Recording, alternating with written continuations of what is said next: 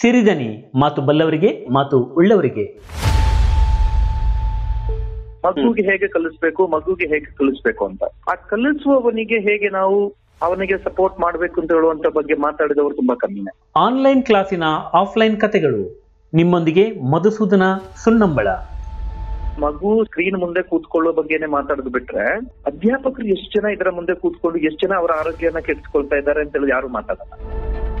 ಈಗ ನೀವು ತೊಂಬತ್ತೈದು ಪರ್ಸೆಂಟ್ ಜನ ಟೀಚರ್ಸ್ಗಳು ನೋಡಿದ್ರೆ ಬರೀ ಮಾತು ಮಾತು ಮಾತು. ಆನ್ಲೈನ್ ಕ್ಲಾಸ್ ಮಾಡುವಾಗ ನೀವು ನಲವತ್ತು ನಿಮಿಷ ನೀವು ಮಾತಾಡಿದ್ರೆ, ನೋಡಿ ಯಾವುದೇ ಮಗುವಿಗೆ ಹದಿನೆಂಟು ನಿಮಿಷಕ್ಕಿಂತ ಜಾಸ್ತಿ ಅವನಿಗೆ ಒಂದು ವಿಷಯದ ಮೇಲೆ ಫೋಕಸ್ ಮಾಡಕ್ ಆಗಲ್ಲ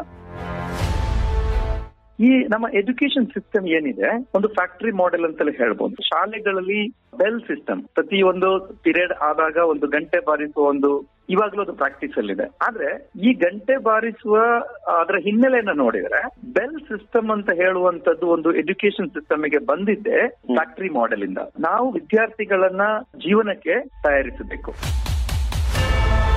ಬರೇ ನೀವು ಒಂದಷ್ಟು ಹೈ ಸ್ಪೀಡ್ ಇಂಟರ್ನೆಟ್ ಕ್ಯಾಮರಾ ಇಟ್ಟುಕೊಂಡು ಪಾಠ ಮಾಡಿದೆ ಅಂದ್ರೆ ಪಾಠ ಆಗತ್ತೆ. ಏನೇ ಬಿ ಎಡ್ ತಗೊಳ್ಳಿ ಅಥವಾ ಯಾವುದೇ ಶಿಕ್ಷಣ ಶಿಕ್ಷಕರ ತರಬೇತಿ ತಗೊಳ್ಳಿ ಇಷ್ಟರವರೆಗೆ ಶಿಕ್ಷಕ ತರಬೇತಿ ಕೇಂದ್ರಗಳು ಕಂಪ್ಯೂಟರ್ಗಳು ಇಲ್ಲದೆ ವರ್ಕ್ ಮಾಡಿದವರು ಎಷ್ಟೋ ಜನ ಇದ್ದಾರೆ. ಅಂದ್ರೆ ನೀವು ಆಫ್ಲೈನ್ ಮತ್ತೆ ಆನ್ಲೈನ್ ಈ ಎರಡು ತರಬೇತಿಯನ್ನ ಕೊಟ್ಟವರು ಇಲ್ಲ.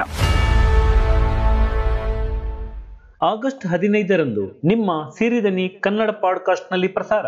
ತಪ್ಪದೆ ಕೇಳಿ ಆನ್ಲೈನ್ ಕ್ಲಾಸಿನ ಆಫ್ಲೈನ್ ಕತೆಗಳು. ಸಿರಿದನಿ ಮಾತು ಬಲ್ಲವರಿಗೆ ಮಾತು ಉಳ್ಳವರಿಗೆ.